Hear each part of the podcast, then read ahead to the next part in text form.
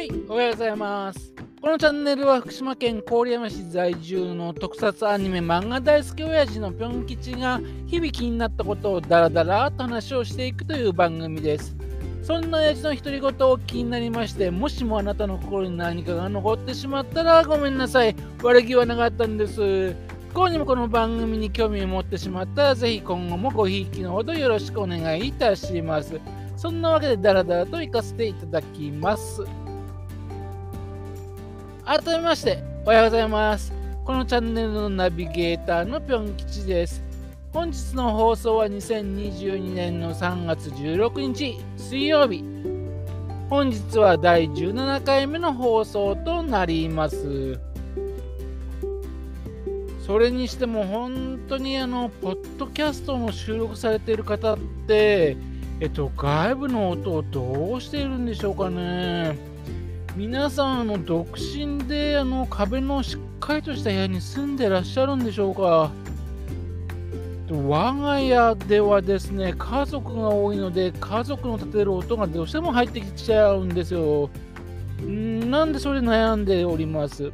今回はそんなわけで家から飛び出して車の中で収録しております。ね。はい。というわけで、もしも車のね、あの、通り過ぎる音とかね、入ってしまったらね、すいません。許してください。さてさて、え今回は突然でありますが、かぐや姫のお話です。2022年の1月22日にですね、えー、まあ今から1ヶ月半ぐらい前なんですが、須賀川市のね、市民文化センターでね、のかぐや姫の上映会が開催されたんですよ。ね。あの、円谷英二監督がね、須賀川市の出身ということでね、えっと、地元の新聞社が主催となって、生誕120周年のね、円谷英二展が行われておりまして、えーそこでですね、特別上映会となりました。そういうわけでね、こういう記録も残しておくのも大事なのかなと思いますので、え今回思い返しながら話をしていきたいと思います。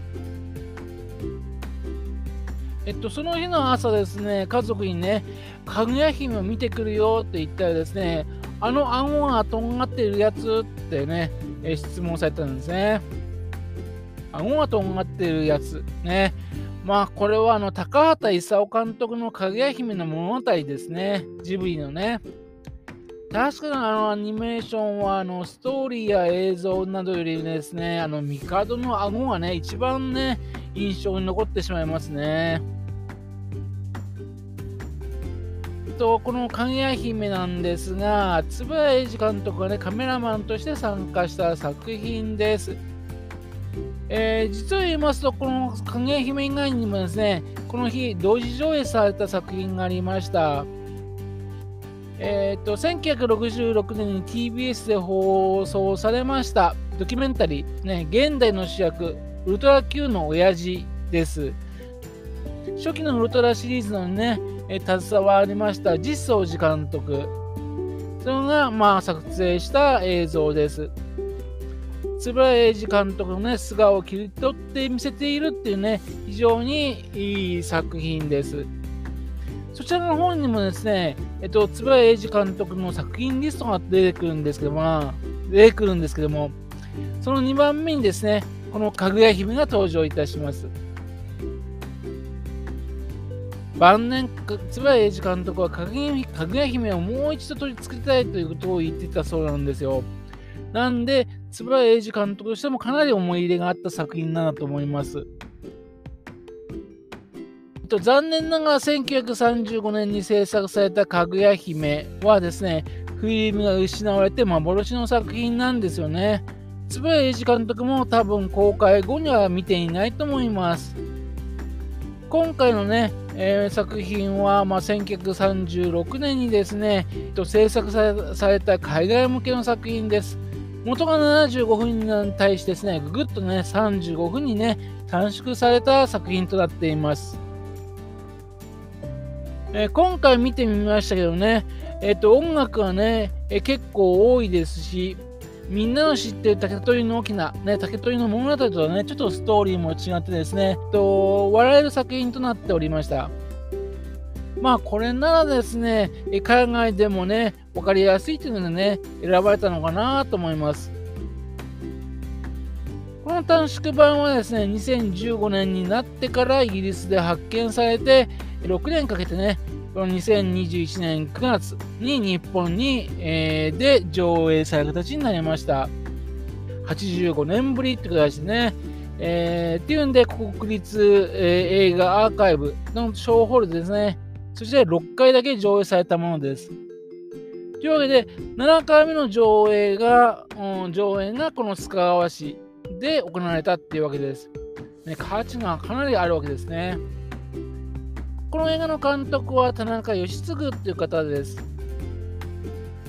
まあ、アニメーターとしても有名な方なんですよ。え1930年にですね、えーと、自主制作映画で、煙突やペローっていうですね、影アニメーションを制作しています。ただですね、内容的に戦争反対をね、訴える、ね、子供たちを訴える内容だったためですね、まあ戦争の足音がね、近づいている頃だったので、この作品も残念ながらね、ほぼ幻になっているっていう作品です。えーと、このかぐや姫の作品ではですね、実写の監督となりまして、パペットアニメーションとかミニチュア、そういったものを使った合成として、えーと、行われたそうです。その他ですね、この映画にはですね、もう一方アニメーションに関係する方が参加しております。日本アニメーションの父と呼ばれる、え、正岡健三さんです。正岡健三さんというとですね、昆虫を題材にしたメルヘンの傑作、雲とチューリップ。えー、それと戦争のプロパガンダにも使われてしまった、使われた、ね、長編アニメーションであります、桃太郎海の新兵などで有名ですね。桃太郎海の新兵などは、手塚治虫さんがね、でジャングル大帝にね、オマージュとして入れたほど影響されたことでされております。その他ですね、正岡さんはですね、多くのアニメーターがね、教科書とした冊子を作ったりとかね、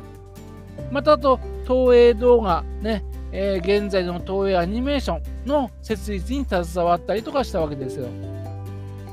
というわけで、正岡健三さんから森保さん、大塚康夫さん、高畑勲さん、宮崎駿さんっていう東映動画の流れがあるわけでね、もしもこの人がね、アニメを作んなかったら、ね、ジブリも、ドラゴンボールも、ワンピースも、プリキュアも存在していなかったかもしれないんですね。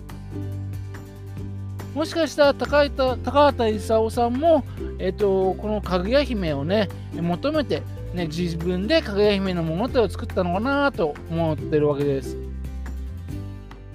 というわけでですね、そんな特撮とアニメーションの元祖たちがね、がっつりとぶつかって制作したのがこの作品なわけですよ。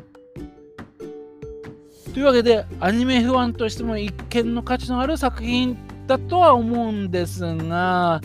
残念ながらこの短縮版ではですね、正子健三さんの携わった分、人形アニメーションの分はバッサリとカットされています。お城の天守閣などが出てくるんでね、そこの部分をミニチュアなどを作ってるらしいんで、そういうところにね、正岡さんがね、手伝わった、携わった可能性があるんですが、これだけではちょっと残念ながらよくわからなかったですね。またあと画質も荒いんでね、人形か、ね、実写がよくわかんないところもありましたし、またあと、えっと、当時はですね、この画面上の真ん中で光らせたり、あるいはクレーンを使ってね、上からのショット、ね、それでさえですね、特撮だったわけですよ。というわけで、えっと、この映画からですね、円谷英二監督らしさっていうのは、残念ながらですね、1回だけ見ただけではですね、よくわからなかったです。何度も見ればね、わかるのかもしれませんけどね。えー、でもね、まあ、興味ある方はね、ぜひ見た方がいい作品だと思います。はい、時間が来てしまいました。本日の話はここまでとなります。そのうちですね、えー、この時行われていたつばや英辞典、ね、そちらの方の話とかもしてみたいと思います。それではまた次回、えー、よろしければお聴きください。今日も一日頑張りましょう